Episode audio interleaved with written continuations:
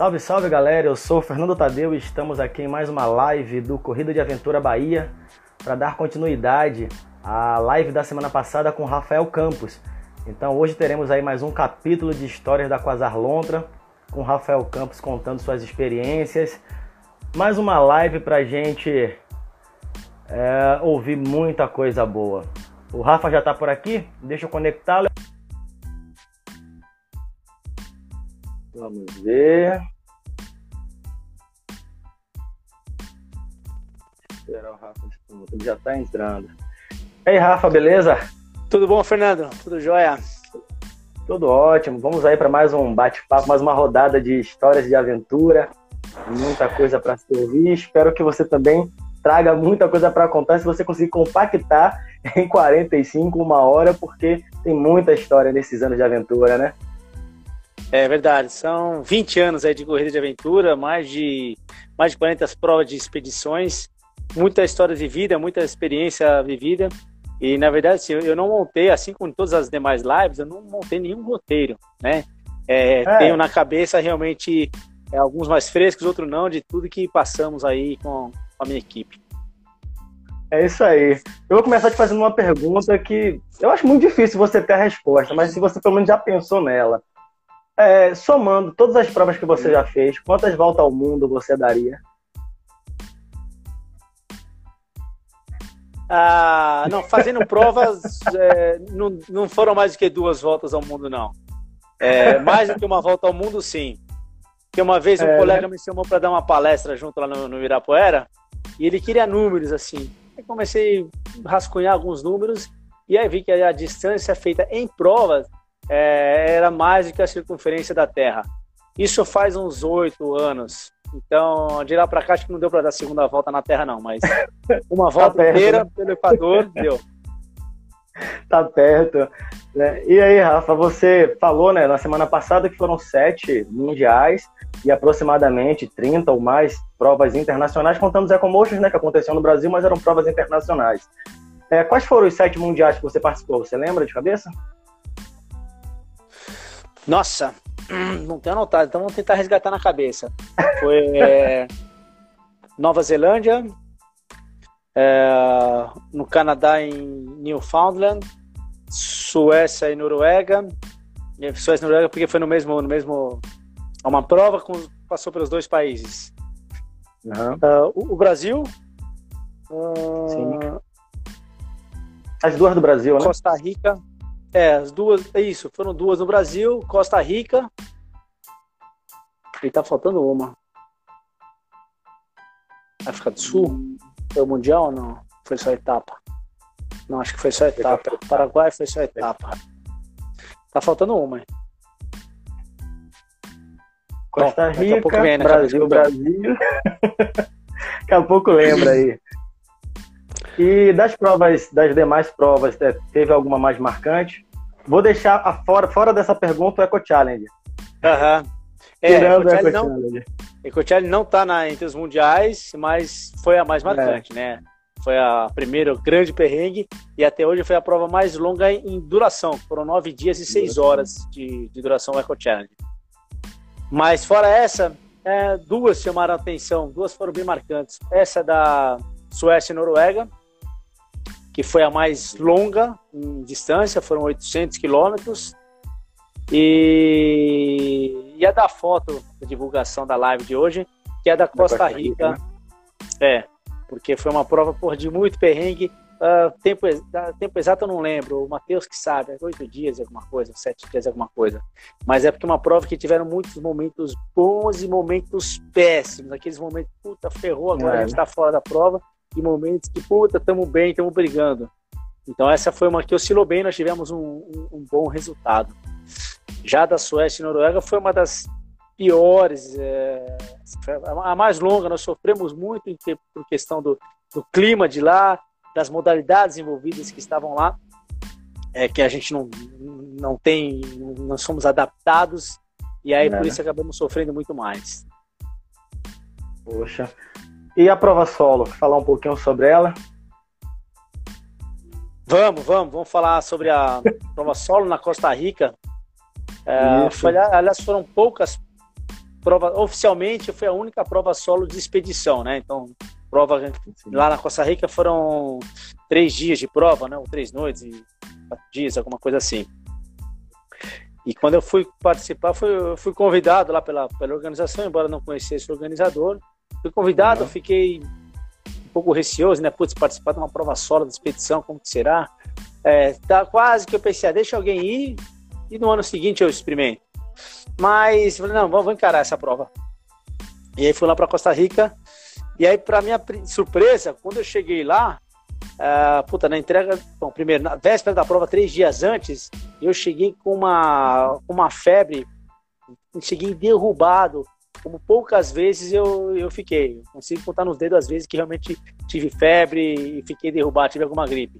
E lá realmente eu, eu cheguei mal, de ir pro quarto, de não conseguir levantar para ir me alimentar. Sabendo que tinha que alimentar, mas não conseguia nem ir pro quarto. E lá tava sozinho, não tinha apoio, não tinha nada, né? Então tava. Foi, o pré-prova foi muito ruim. Foram três dias agonizando lá sem saber se teria condições de fazer a prova. E aí, quando chegou a véspera da prova, momento de entrega do kit e tudo mais, me veio a plaquinha de número um. Puta, que isso? Não, não, você é um dos favoritos aqui. É, caramba, eu não, só conhecia mesmo o Paul Romero, que também estava lá. É, correndo, que era né? é, tinha um atleta colombiano que eu conhecia também, e tinha alguns que eram costarriquenhos, que eram fortes, tinha um é, mexicano. Mas enfim, conhecer, conhecer mesmo, só conhecia o Paul Romero, então não sabia qual era o nível dos demais. Então já veio de início aquela pressão grande de, de, de ser um dos, dos candidatos. A placa número um já como alvo da prova, é, né? É, geralmente em algumas provas é, eles destinam as, as placas mais baixas para os atletas que são mais candidatos ao pódio, né? digamos assim. Mas, pô, como é a primeira vez uma prova de expedição solo, eu estava realmente temeroso. Eu falei, puta, vamos para terminar essa prova. Mas é, ao longo dela foi, fui crescendo e ali já no segundo, segundo para o terceiro dia, eu vi que dava para disputar um, um pódio, né? Assim, é, nível físico e, e experiência e, e, força, éramos ali em, em, três, quatro atletas que realmente brigavam. Isso a gente conseguiu perceber a partir do segundo dia. Mas logo no primeiro dia, puta, já veio uma bomba que era motivo para desistir. Porque foi uma prova assim, nós fomos levados para um local durante o dia, chegamos lá, é, num, bivacamos num local, então não tinha estrutura nenhuma. Mas chegamos à noite, eles deram uma massa para nós, o dia seguinte seria largada. Mas não tinha nada para. Não tinha um, é, um quarto para dormir, barraca, nada. Nós deitamos numa construção lá. E aí no dia seguinte largava atravessando um canal nadando. Então aquela coisa, se já nada, começar com tudo ou molhado ou tendo estratégia de, de, de embalar tudo. E aí vinha uma canoagem, é, caiaque simples, lógico, um vento muito forte contra. E aí o que aconteceu nessa canoagem? Eu estava com o remo tripartido, é um remo emprestado, não era meu. O meu era bipartido, esse tripartido ele acaba ficando menor. E como ao longo da prova tinha que levar o remo, peguei um que fosse menor para ficar carregando. Mas o que aconteceu na metade da canoagem? Quebrou ah, o remo. Uma das pás quebrou e ficou na água.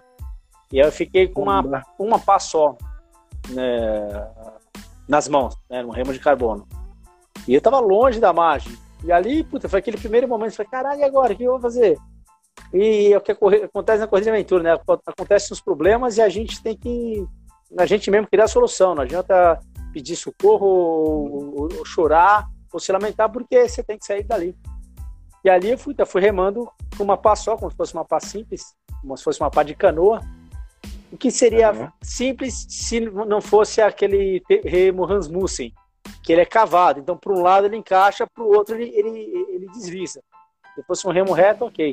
Mas, enfim, eu fui remando assim, fui. Ainda assim, não fui o último, fui o penúltimo a sair da água. O cara conseguiu ser pior do que eu, um remo só. Bomba. É. Mas. Eu, eu saí e é aquela vantagem de você de estar atrás, mas quando tem, tem força, né? Porque você vai, vai conquistando gente, vai sendo caçador é. na prova. A história de ser caça ou caçador. Eu gosto de ser, de ser caçador. O ruim é quando as caças estão muito na frente e são muito rápidas. Fica difícil Mas aí caçar. eu fui crescendo na prova. É. E, mas enfim, eu fui crescendo na prova à noite teve momentos difíceis. É, eu, particularmente, sinto muito sono à noite. Né? Se me pergunta qual é o meu ponto fraco, o meu é o, é o sono. Então, quando eu estou em equipe, a Somos equipe dois. já sabe. é, temos alguns.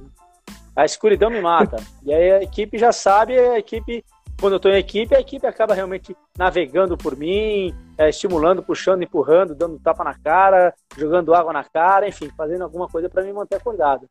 Só que sozinho, e aí, o que, que, aconteceu? Quando chegou a primeira noite. Ah, não, é, na, na, primeira noite, no meio da madrugada, já tinha conseguido assumir ali a, a frente, estava disputando os três primeiros, mas muito próximos. E aí bateu um sono desesperador, que eu não conseguia ficar em pé. Falei, Nossa, na primeira noite já estou assim, o que, que vai ser a segunda, terceira noite? E não era nem madrugada, era 11 da noite, meia-noite no máximo. Eu já morto de sono. Eu falei, putz, eu vou dar uma deitadinha aqui, mas vou. Só para ver se eu consigo me ressuscitar. Mas vou ficar no meio da estrada, porque se vier o próximo atleta, ele vem e me, e me acorda, sem querer, né?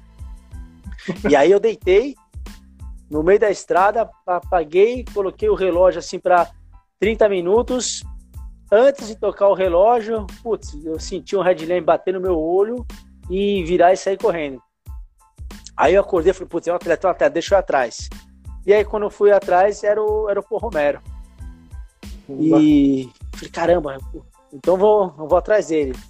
E aí é, foi bom aqui, porque aquilo me despertou, aquilo me acordou. Eu falei, puta, agora eu vou atrás do cara e, e ver a caça ali e, atrás dele. E fui correndo, correndo, correndo. Foram umas duas horas praticamente correndo, trilhas e, e estradas.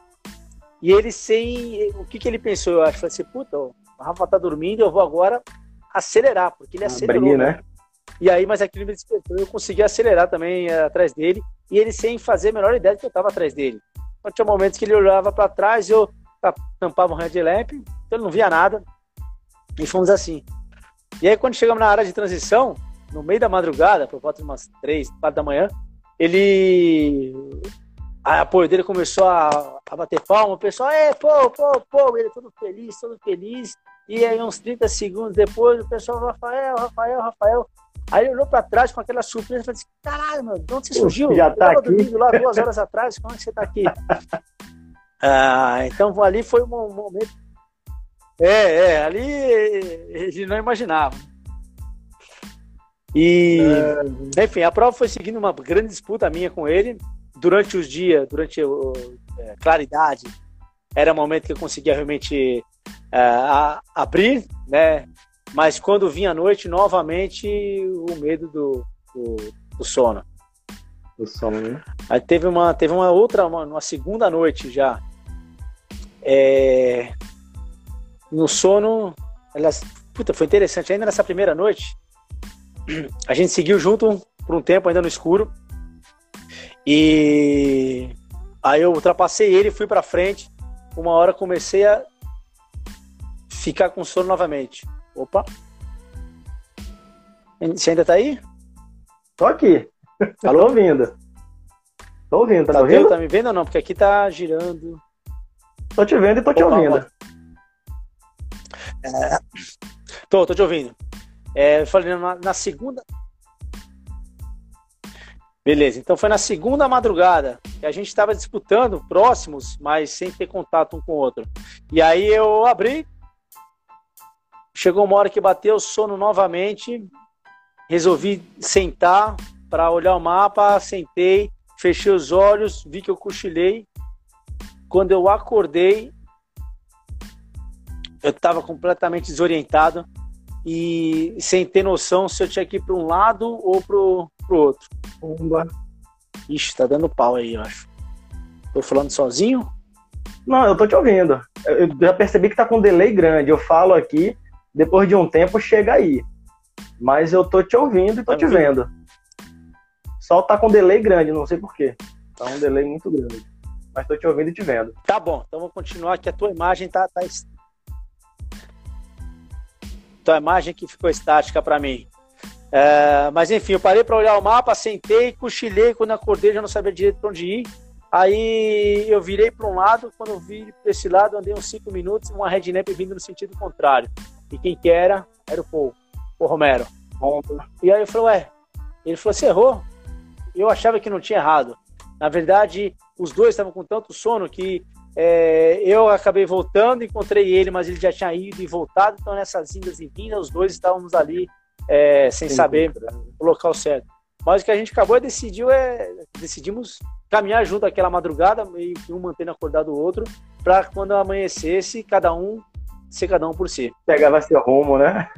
É, é. E, Ali naquele momento e, nós éramos já os dois somente na frente e, e o terceiro e quarto estavam para trás.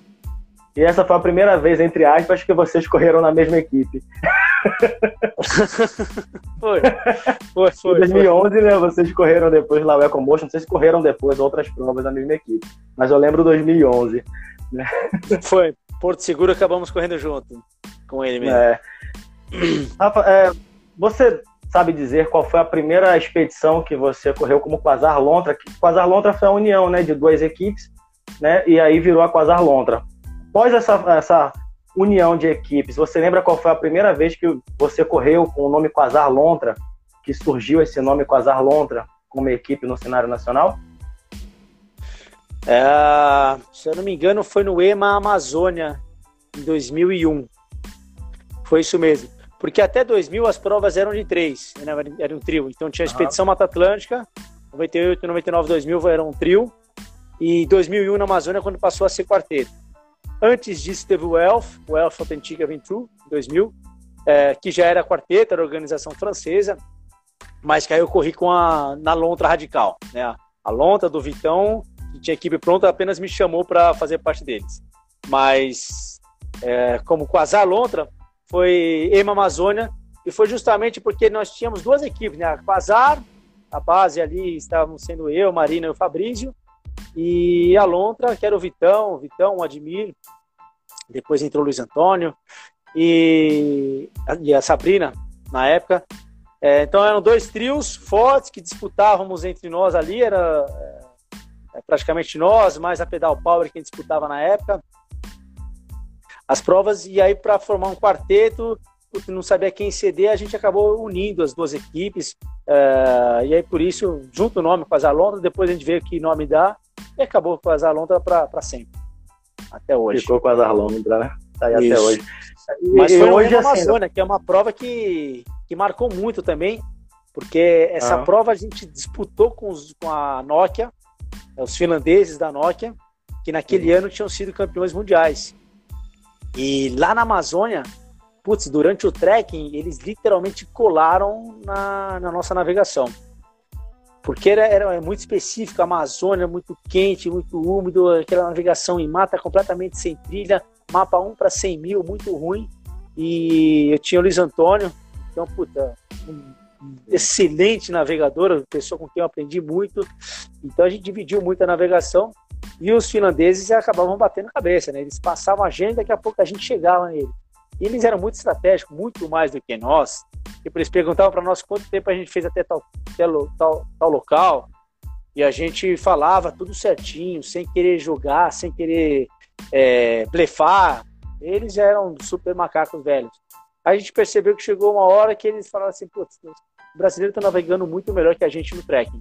E era um trekking de, de mais de um dia, mais de 30 horas. E eles literalmente começaram a, a nos seguir, a andar conosco. Um deles estava muito assado, o cara não conseguia andar direito. Então, quando tinha bifurcação, sempre vinha alguém mais forte junto para parar na bifurcação, esperar os demais da equipe dele chegar para di direcionar para onde ir. E eles foram assim até a última transição. A última transição era uma catraia. Catraia é um barco regional lá de, de Belém. Belém não, de Santarém, Pará. É, e eram uns 60 quilômetros de, de que tinha que velejar nessa, nessa embarcação regional. Aí, aí foi covardia, né? A gente do Piniquim não, tem, não sabemos. Eles já têm mais é, cultura de velejar. Quando eles entraram na catraia, eles sumiram. No final, acabaram ficando umas 4, 5 horas na nossa frente. E acabaram vencendo nós. Mas foi uma boa disputa. Bomba. E é, é falando em Eco Challenge, né? Foram, foram quatro Eco Challenge que você foi? Já quase a Armanda teve lá? Não, não. Somente um. Nós participamos ah, somente no... no último Eco Challenge, que foi em 2002. Ah, Quatro talvez tenha sido no... É, não, nos anteriores não. Foi ah. o primeiro e o único, porque foi a, a última edição antes dessa retomada que teve nesse ano. Sim. Mas esse é o Eco Challenge. Ah, o de 2002, no briefing, o Marco Brunet falou assim: ó, no dia anterior, se tem alguma equipe aqui participando pela primeira vez do Eco Challenge, não foi o momento certo para vocês começarem, porque essa aqui será a prova mais difícil, mais desafiadora de todas. É, diz que nenhuma equipe que não tivesse experiência anterior teria condições de terminar aquela, aquela prova. Aí ele falou, falou, os anos anteriores, os líderes têm feito aqui, têm terminado a prova em cinco dias, em até quatro dias. Então está ficando muito chato essa disputa. Esse ano, nenhuma equipe vai conseguir terminar em menos do que oito dias de, de prova. É, aí comentou também que se alguém não se sentisse confortável, poderia falar com ele que ele devolveria dinheiro da inscrição, mas que se largasse não, de, não devolveria. E que tinha chance de equipes não completarem nem 24 horas e queriam realmente abandonar a prova. E realmente foi uma prova assim, né? Porque das 81 equipes que largaram, é, 17 foram que acabaram terminando a prova, dessas 17 seis, cinco ainda foram com corte, né? Então foi a edição realmente a, a, a mais dura, a mais dura assim pela, pela, pela, pela duração que teve de nove dias, isso realmente vai vai vai minando os atletas, né? Deu para perceber que até o, o quinto dia poucos existiam, né? Tinham desistências, mas poucas.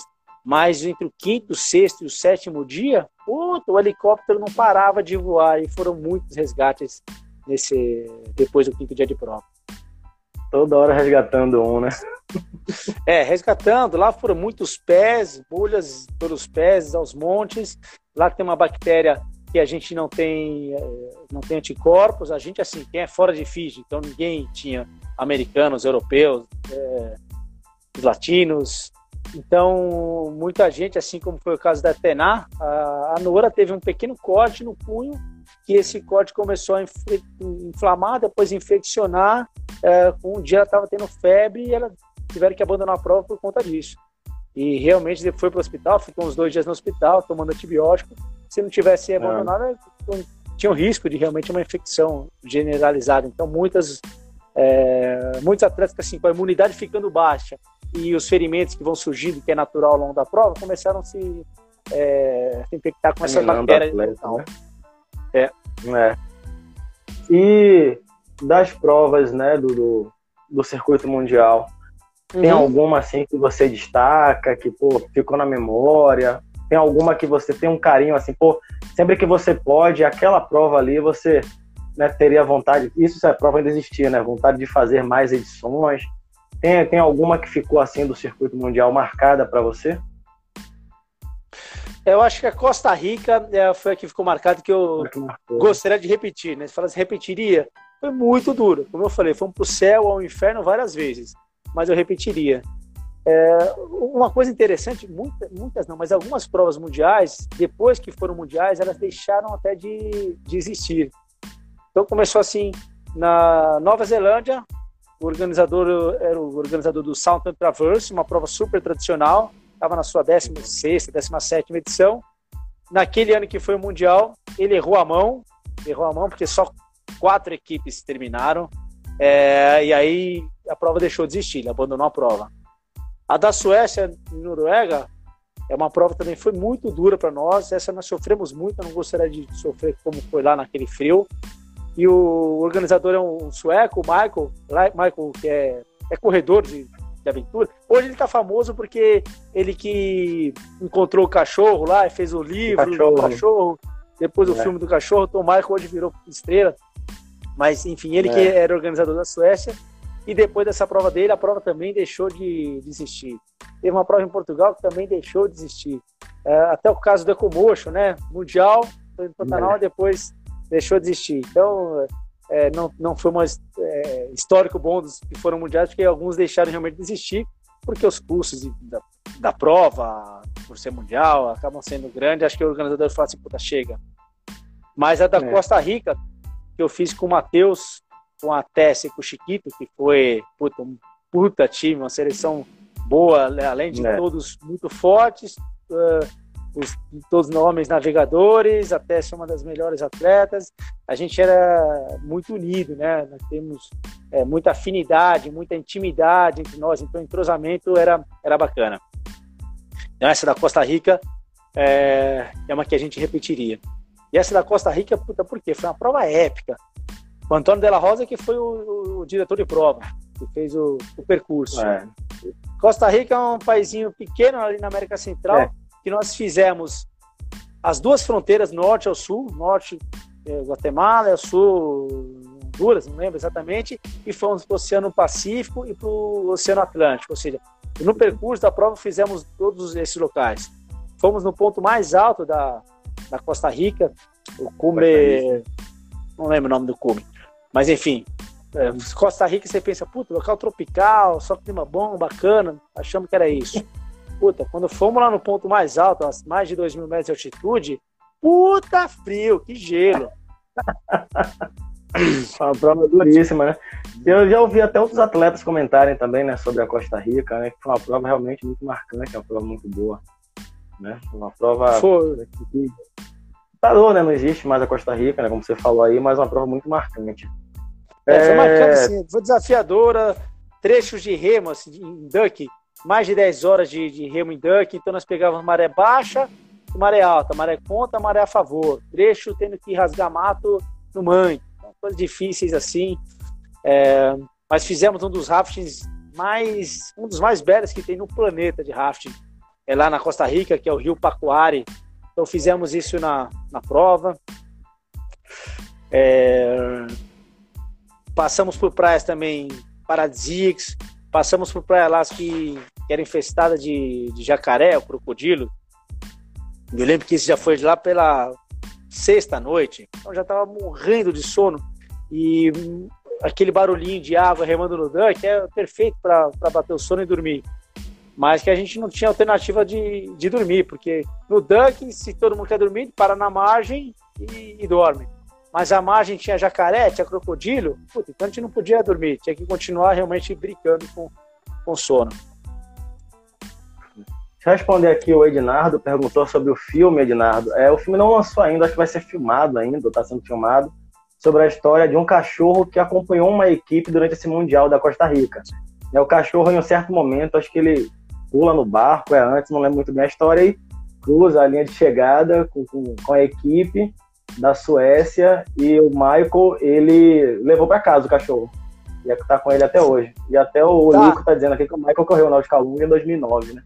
Na Comotion. Foi, foi. O Michael correu com o Salunga 2009 lá no, no, na Serra do Cipó. Ele teve, o Lico até contou muito dessa história, que tinha um trecho lá que era uma trilha difícil de subir, e o Michael falou assim, não, eu sou um monstrão, solução, vou, vou escalar esse negócio aqui. E aí foi tentar escalar e o cara rolou lá de cima. E é um cara grande, assim, puta, deve ter 1,90m, pesado. E o Mike falou assim: nossa, agora o cara morreu aqui no Brasil. Mas não morreu, não. E aí a história do cachorro é bem essa mesmo. É, só que foi na prova no Equador. O Equador, é. O Lavinas aqui Equador. corrigiu isso mesmo, foi na, no Equador. É. No Equador, o Equador. cachorro é o Arthur, que o cachorro pulou com ele, é comum, né? Cachorro em prova vai acompanhando. Mas esse, puta, acabou indo demais, indo demais, indo demais. Aí passou por situações, por histórias, de dividir comida, de proteger eles. E era um cachorro zoado, sofrido, abandonado. Quando terminou, ele decidiu levar o, o cachorro para a Suécia. Mas porque o cachorro, o cachorro realmente tem uma história engraçada, né? É. Eu organizei uma prova aqui, né, na Bahia, que aí teve, um, teve, teve uma categoria chamada Legend era uma categoria que eu convidei três atletas, né, baianos, que tinham uma certa referência aqui no esporte, só que um não pôde ir, então foram só dois legends. Então, é, teve um cachorro que durante essa prova, não sei como, porque durante o mapeamento, em momento algum, eu vi cachorro algum, ele estava indicando a alguns atletas onde estavam os PCs. Sem brincadeira, ele parava Caramba. na entrada das trilhas. Eu achei, as pessoas me e não foi só uma pessoa que me contou isso, então foram várias pessoas. Eu falei, gente, esse cachorro e aí começaram a chamar ele de Legend, que era o terceiro Legend. Ele atravessou o rio nadando, ele foi até um outro lado que as pessoas iam. Não, o cachorro acho que é, é um, é um animal feito para ser símbolo de corrida de aventura, porque né, tem essa história do, do Arthur, né, teve o Legend, lá em Subaúma, e certamente tem outras histórias de cachorro por aí. Né? Nem que seja dando carreira nos atletas, mas tem. Yeah. é. E quais os planos aí da Quasar? Tem algum plano para Quasar, para expedição? Né? Tem Putz, coisa nós... aí no. Fora desse Tínhamos cenário, um... né? A gente sabe que o cenário. Né? Mas uh, tem alguma coisa que ainda está sendo possível planejar? Puta, agora, agora para esse ano não, né? É, esse ano era para nesse momento a gente está passando frio, rasgando o mato lá no Oregon. É, nós estávamos inscritos na Expedition Oregon. A prova teria uhum. começado nesse último domingo para acabar entre quinta, quarta, quinta ou sexta-feira agora. A prova foi, foi cancelada, adiada, né? Passou só para 2021. E dependendo de como nós tivéssemos indo lá, nós tínhamos planos de ir para o Paraguai. Mas o Paraguai está mantido, que é o Mundial, mas é, espero que dê certo também, né? Mas não estamos tão, tão confiantes e como não fizemos essa prova, também não, tamo, não vamos conseguir fazer outras. Nós não vamos fazer o, o Mundial sem estarmos entrosados. Então, para esse é. ano, infelizmente, só realmente as provas curtas, né? Só de Venture Camp, o Haka, e vamos esperar o calendário para o ano que vem, para aí sim né? pegar uma prova de expedição. Porque e também Você não adianta um... fazer fazer é. muitos planos tão longe, porque realmente depende da, da situação de cada um na, na equipe, né? Onde que cada um vai, vai estar. Esse ano nós faríamos com a Marina, mas a Marina estava morando no Uruguai, foi mudar para Portugal, está em Portugal agora. Vai que ano que vem, de repente, ela está na, sei lá, na, na Croácia, está em mudança, não consegue. Então a gente não está conseguindo fazer plano para mais do que um ano para frente. Mas é, uma coisa certa é, é não parar vocês planejam assim, ah, a gente pretende fazer uma média, sei lá, uma expedição, duas expedições por ano, alguma coisa assim do tipo? Ou não tem esse planejamento de quantas você pretende fazer por ano e simplesmente, conforme o que é lançado, você planeja com a equipe e vai? Tem Kaiowá, na Bahia, ano que vem. Chapada Diamantina, a... expedição Kaiowá. a vontade é, é de fazer duas por ano, né? Uma por semestre ou no, máximo até setembro ali. É, e lógico, por tempo, por, por cursos, o ideal é uma no Brasil uma fora. Então, é, voltou Terra de Gigantes, ainda bem que, que o Fio e o Caco aí Maio. voltaram. Então, vamos, vamos, vamos querer fazer essa prova. No meu calendário, mas é muita vontade sim de, de fazermos o Terra de Gigantes que é mais fácil do ponto de vista logístico de custos. Né? A gente pensa numa prova no Brasil, uma prova fora, uma prova fora são três vezes mais né? É, os custos envolvidos.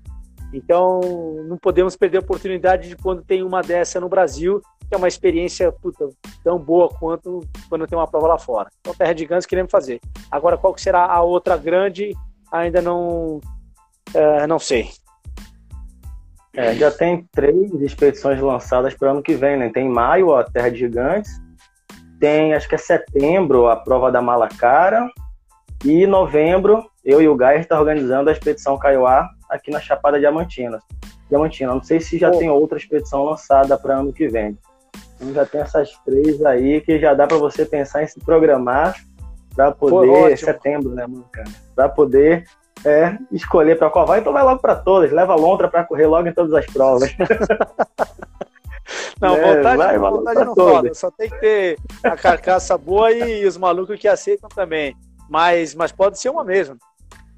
É, realmente, primeiro semestre Terra Gigante e da Chapada Diamantina Malacá. Caiuá, né? Caiuá. É. Caiuá, ótimo. É uma boa. Então, assim, o, o, ano que vem se faltar dinheiro, não conseguir ir para fora, pelo menos aqui dentro a gente tem, tem boas provas aí é. em locais que são, que são épicos, né? Búzios, Terra de Gans e, e a Chapada. A Chapada, uma das, a primeira, primeira Commotion 2003, grande, foi a Chapada Diamantina. E o lugar realmente é lindo, é. Eu conheço um pouco lá por conta do Brasil Rádio, durante cinco anos fizemos provas no Brasil Rádio, mas mais ao sul, fora do parque. Mas a Chapada realmente é um local épico, é incrível e que fazer uma prova lá, putz, é coisa para gringo ir e, que, e nós brasileiros não podemos perder essa oportunidade de correr. É, a gente já, já começou os trabalhos, né? Mesmo com a pandemia, o que a gente está podendo fazer, a gente está fazendo já para poder entregar uma prova excelente. Antes dela, claro, ainda tem em julho o, a RWS da Sul-Americana, né? Que a gente vai organizar uhum. aqui no litoral norte da Bahia. Então a gente já está se programando pensando em 2021, porque 2020, né? Como você mesmo já viu, a gente não tem muito o que se esperar de 2020 em relação à corrida de aventura, né? É, é, é o, é o ano agora, pelo menos esse semestre, para fazer a manutenção, para todo mundo curar tudo que tem de ruim. Bichado, porque é. não tem um atleta que não tem alguma coisa bichada, pelo menos alguém que corra mais dois anos. Desculpa para não correr 2021 dizendo que tá lesionado, né? Ah, não Exatamente. vou correr, que eu machuquei treinando. Treinando como? Ninguém tá, tava todo mundo parado. Exatamente, hora de recuperar. É. E eu vou te perguntar assim no Brasil, então, já que a gente tava falando em hum. Brasil, em Bahia, né? Quasar Lontra no Brasil tem alguma prova, ou já teve alguma prova marcante assim para a equipe?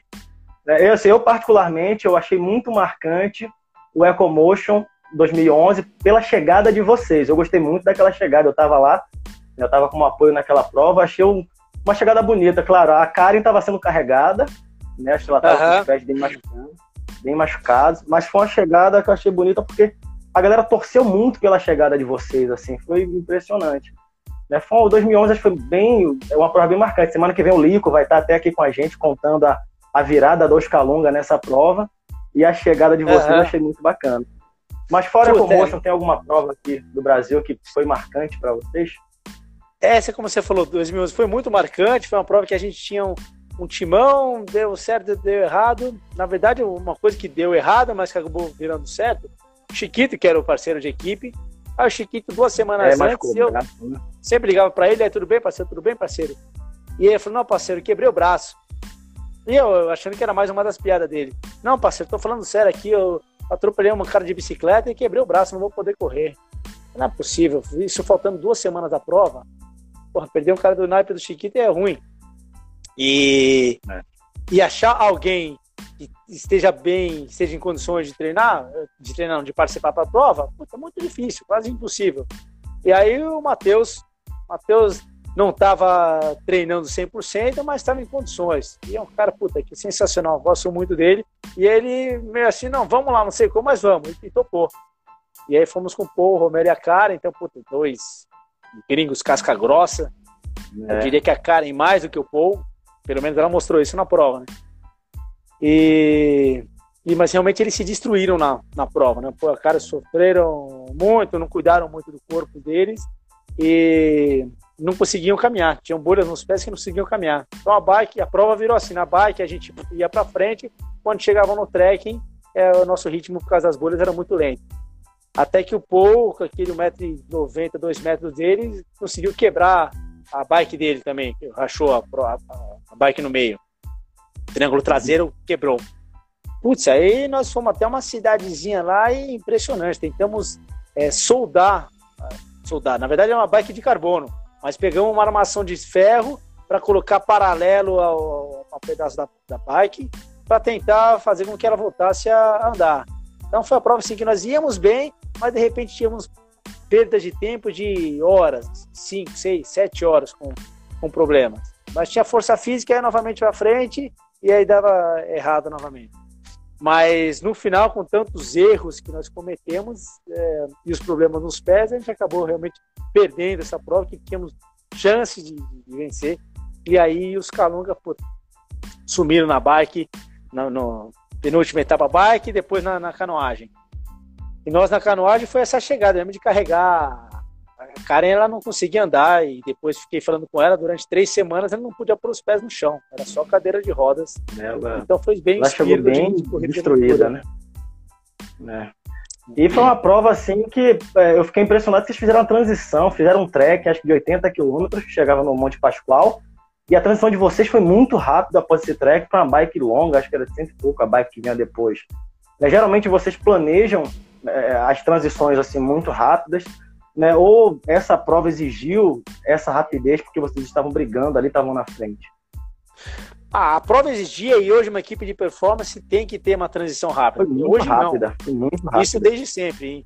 Uh, em 2004, quando a gente venceu o Ecomotion de Itacaré, putz, é que apelidaram a nossa transição de, de, de Fórmula 1. porque realmente nós conseguimos ser muito ágeis, nós tínhamos muito apoio, então eram quatro pessoas, fora os amigos que apareciam a mais, então às vezes era mais do que um para um para prestar apoio na, na prova, mas é uma coisa que é treinável. E isso é uma das coisas que eu, eu sou, eu era o chato da equipe de exigir treino de, de transição. Puta, imagina o fim de semana, nós vamos fazer trekking, depois bike, depois trekking, depois bike, depois canoagem, mas 20 minutos cada modalidade, só para treinar transição. E aí a, transição tá ruim, a gente puta, errou nisso, falamos nisso, falamos naquilo. É uma coisa chata. Eu, eu não conheço outra equipe que pare para ficar treinando a, a, a transição. Mas isso é uma coisa que lá atrás nós fizemos. Uma coisa realmente é falar, outra coisa é você ficar uh, exercitando essa, essa transição, né? Então é, é, importante fazer um exercício de transição, é, o ideal com a equipe toda, porque também tem aquilo, na transição quem acabou ajuda o outro. Então a gente já consegue, começa a ver quem que é mais rápido em um e quem que é mais rápido em outro. Não necessariamente alguém é mais rápido em todas as transições. Às vezes um tem muita facilidade na bike, em desmontar a bike. Então não consegue desmontar a bike de três pessoas e colocar nas caixas as três bikes. Mas essa pessoa, de repente, no, no trekking, ou quando tem, tem que pensar muito nas comidas, o que, que vai levar, acaba se enganando mais. Então é importante treinar, senão, além de treinar, quanto mais vezes a gente faz prova junto, mais a gente acaba conhecendo a, o ponto forte e o fraco de cada um para ajudar nessa transição. Você falou no Ecomotion 2004, é, uhum. foi a, a, a, vitória mais marcante que a Quasar Lontra teve até hoje ou não? Tem alguma outra que foi depois? Ah, foi, foi, foi a mais marcante, porque teve uma repercussão muito grande. É, a disputa com, a, com os gringos foi, foi, foi muito grande. É, foi prova que a gente não liderou direto foi prova de, de, de até de discussões dentro da equipe. Então, eu lembro na primeira, segunda, primeira, segunda noite que nós estávamos remando e aquela maré estava ficando ruim, a maré começou a baixar uhum. e eu com sono quis dormir, mas não só por causa do sono, por conta da maré também decidi dormir. E aí uns da equipe falaram, puta, não, não vamos dormir, não vamos dormir, para que dormir? É ruim, vou perder tempo na, dormindo. Mas decidimos por parar, umas duas horas, tanto para esperar a maré melhorar, ou seja, ela voltar a subir um pouco, é, porque nós tínhamos risco de ficar encalhado e depois soubemos que algumas equipes ficaram encalhadas sim. E essas duas horas de, de sono, nessa primeira ou segunda noite, nos ajudou depois lá na frente. Então foi bom que assim, dormimos, mas no dia seguinte a gente começou a alcançar, alcançar, alcançar. No final do, da noite do dia seguinte, a gente já estava junto com a, com a primeira colocada. Com a vantagem, temos duas horas de sono a mais. Então, quando a gente é. precisou forçar mais, nós tínhamos estávamos um pouquinho mais descansados e conseguimos ir, é, irmos bem. Então, foi uma prova que a gente teve muitas boas estratégias, mas que não foram unânimes, né? Assim, para ter aquela estratégia, aquela decisão gerou discussão na equipe, mas que, que acabou valendo a pena. É, né? Eu imaginei que fosse a mais marcante também, né? Porque talvez tenha sido a, a, primeira grande vitória também da equipe, foi isso? Ou já antes já teve alguma outra grande vitória assim de peso com equipes de fora? Teve antes? Ou essa Não, foi a primeira?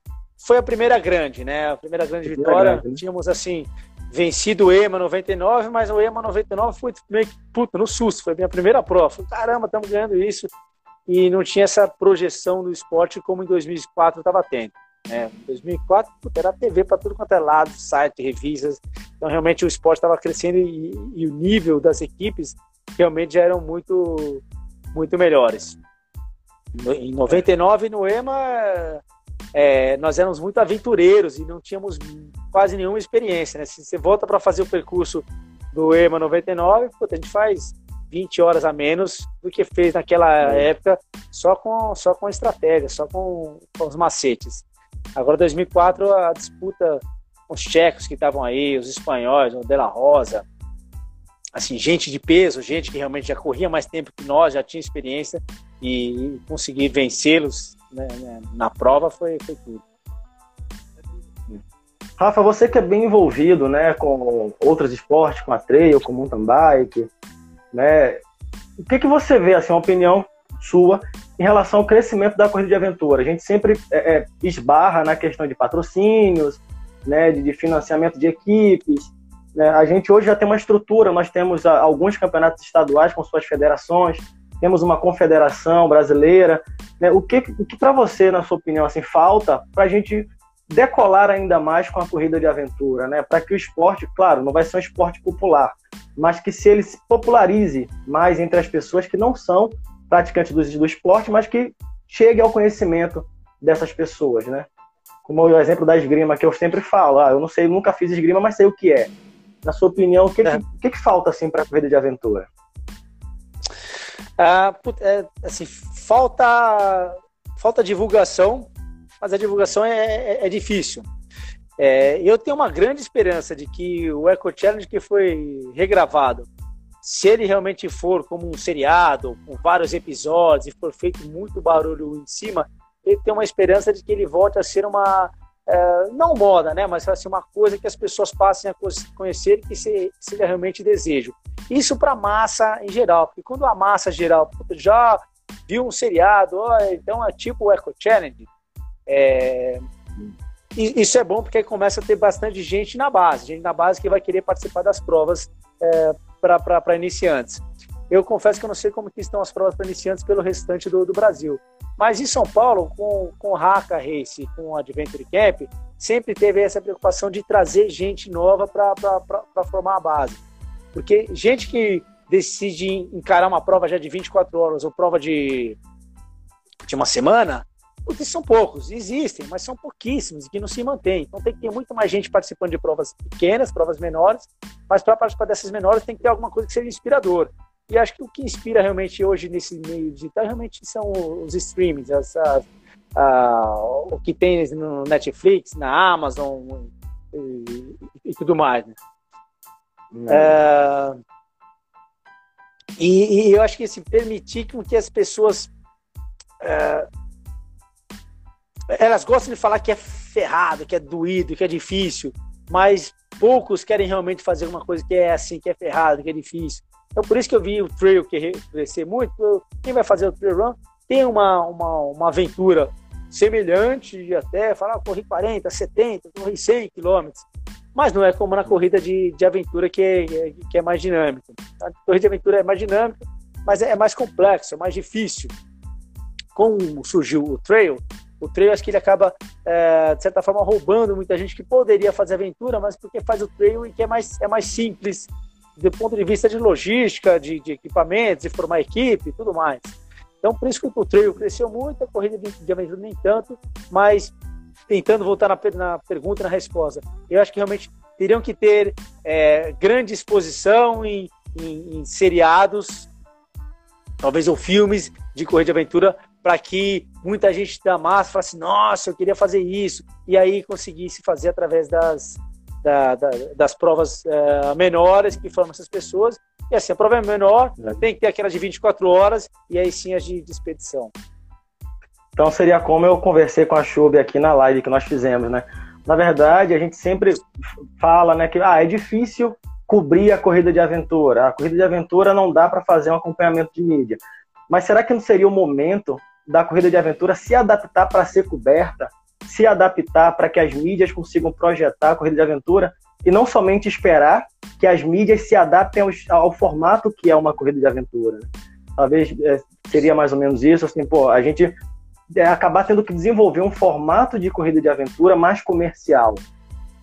Uhum. Você, tem, você, tem, uma opinião sobre isso? Você, você...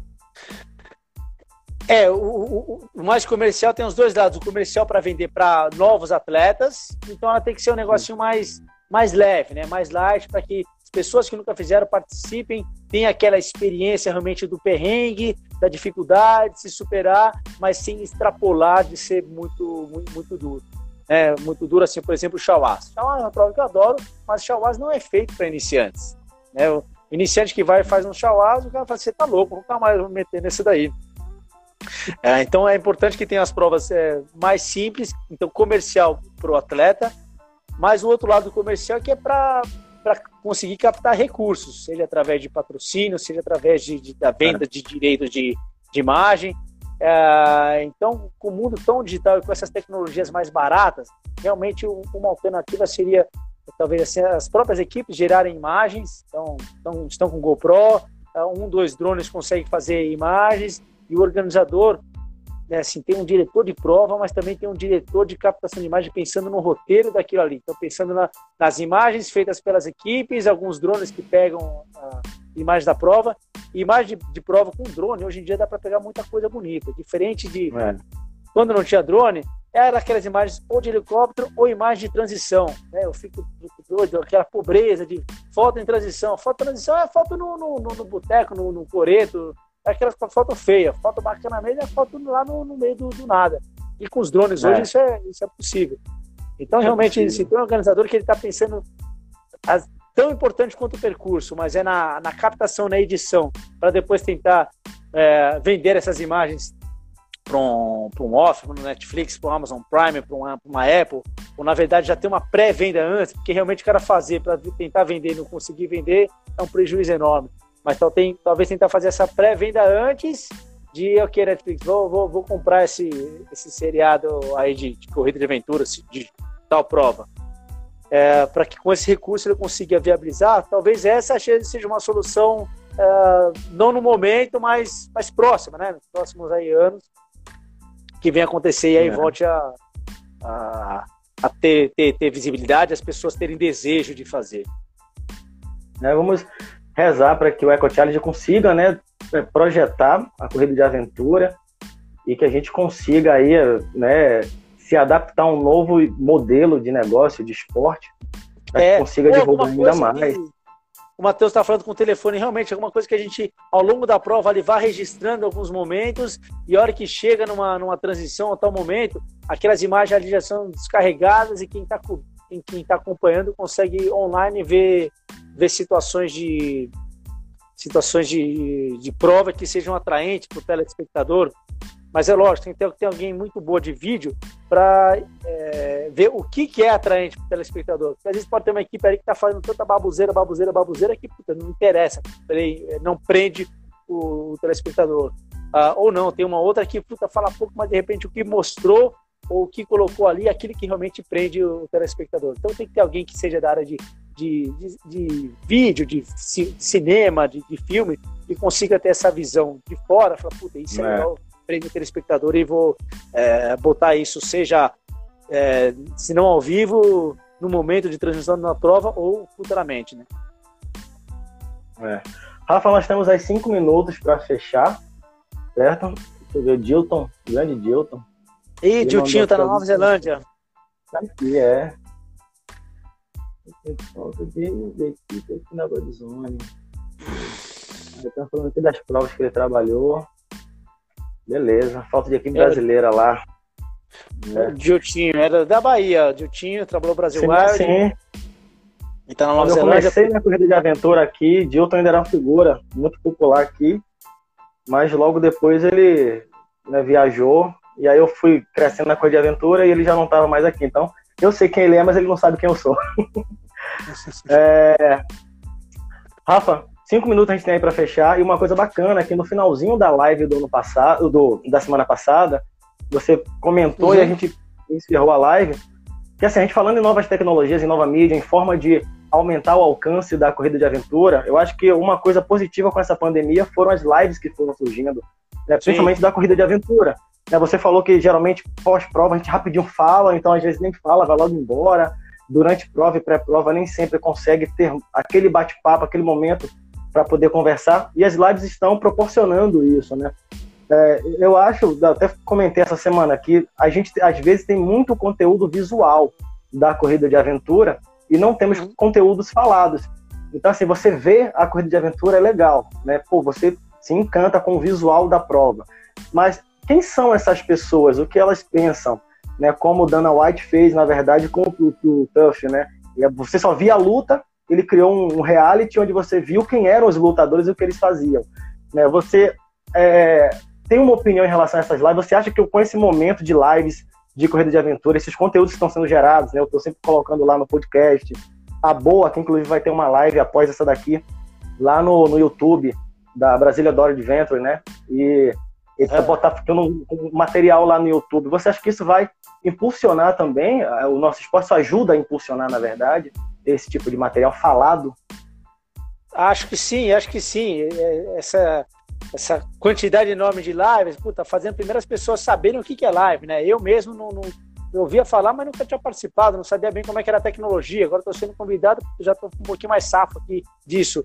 Aí eu, eu, eu mando para alguns amigos, corredores velhos, e eles falam assim, puta, mas como é que eu assisto isso? Ah, você tem que ter Instagram. Puta, eu não tenho nem Instagram. Não, mas vê lá tua, tua filha então, deve ter, tua esposa deve ter. É, ou seja, estão fazendo com que as pessoas estão tendo contato com essas tecnologias que talvez já fossem existentes, mas a gente não tinha contato, ou que estão sendo aprimoradas e muito agora. E se isso for ficar é, realmente registrado, então serve de conteúdo para que quem for entrando for poder. Deixa eu ver o que aquele maluco lá me falar desse cara aí, qual que é o nome dele? E aí dá uma bugada no é. nome do cara e de repente consegue ouvir informações que essas pessoas passam. Então, eu, eu acho que vai ajudar realmente muito se for bem armazenado isso e ficar livre para que as pessoas possam consultar, acho que ajuda bastante o nosso, o nosso, o nosso esporte. É, eu, eu vi no, no, grupo lá de aventura, realmente vai ter uma porrada de lives, tem, vai ter do Bonini, teve do Caco, do Fio semana passada, a, da Boa, é. da, da Gui, do Gui da Campos, enfim, estão tendo várias. É, eu particularmente não consigo acompanhar tantas, mas estou vendo que estão tendo várias. Isso é, isso é bom, né? Para que as pessoas possam realmente colher informação, conteúdo, porque isso há 15 anos atrás, para colher alguma informação, algum conteúdo, você tinha que fazer curso lá, tinha que fazer palestra. Eu lembro que nós fazíamos palestra, voltava de prova, fazia palestra, as palestras bombavam de gente, eram 50, 60, 70 pessoas ali amontoadas, sem, sem, é, sem conforto nenhum, porque era a única forma de realmente receber informações sobre as provas. Hoje não, hoje você está na Bahia, eu estou aqui em Atibaia e a gente consegue dividir é. com pessoas espalhadas pelo Brasil, pelo Diltinho, do outro lado do mundo, ouvindo nós. Então realmente temos que abusar dessa tecnologia. É isso aí. E chega em pessoas que talvez nunca tenham feito esporte, ou porque me segue, te segue, sabe o que nós fazemos, vê lá que está ao vivo, ah, deixa eu ver o que eles estão falando, e aí gosta, e acaba Exato. acompanhando. Né? Rafa, temos, estamos fechando já aqui, né, para poder finalizar a live. Quero agradecer mais uma vez sua presença, um prazer imenso tê-lo aqui contando suas histórias em duas semanas, né? Eu estava só pensando em, em, uma semana, em um, uma hora você trocar ideia com a gente e você aceitou logo dois, eu achei isso ótimo, né? Pô, tem muita história, eu acho que ainda foi pouco, né? Tem muita coisa para se contar, certo? Muito obrigado aí mesmo, quem sabe numa próxima visita aqui, né? Tendo você conosco, você conta mais histórias. É, queria agradecer também a galera que está aí acompanhando até agora, que interagiu com a gente. Lembrando que semana que vem vamos estar aqui com o Lico, contando as histórias da Oscalonga, né, com o Motion 2011, né, pô, muito bacana essa história. Ele vai estar aqui com a gente. E após essa live, lá no canal do YouTube do Brasil Story Adventure, vão lá que vai ter uma live com Pedro Lavinas, falando sobre orientação, uma história muito bacana. Quer deixar um recado para a galera, Rafa? Puta, agradecer mesmo, é um grande prazer sempre poder dividir com, com essa galera, vendo muitas pessoas aí que a gente conhece, se cruza em prova, pré-prova é sempre muito tenso, né? Depois da prova às vezes não dá, não, não dá tempo, é, e virtualmente é, é legal poder compartilhar isso com, com o povo todo aí. Espero que as lives continuem acontecendo aos montes, para que é, não só troquemos é, histórias, mas sim tragamos mais pessoas, mais gente para estar tá participando desse esporte que a gente ama. E se a gente ama, a gente tem que fazer o máximo por ele, que é realmente divulgar, convidar amigos para experimentar. É isso aí. Lembrando que essa live com o Rafa, daqui mais ou menos uma hora, já estará disponível lá no Spotify, no podcast Corrida de Aventura Bahia. Daqui a pouco o link vai estar também é, divulgado lá no nosso Instagram. Rafa, muito obrigado por mais essa oportunidade e até a próxima. Espero vocês, você aqui na Kaiowá, com a Quasar Lontra. Beleza? Legal, legal. Obrigado. Obrigado, Fernando, por, por, mais uma vez pela oportunidade. E ano que vem, se Deus quiser, estamos na Kaiowá participando aí sim. Um abraço a todos, boa noite a todos aí que acompanham a gente. Marcelão. Beleza. Grande abraço a todos, boa noite. Valeu, Rafa. Valeu, boa noite. Tchau. Boa noite, tchau.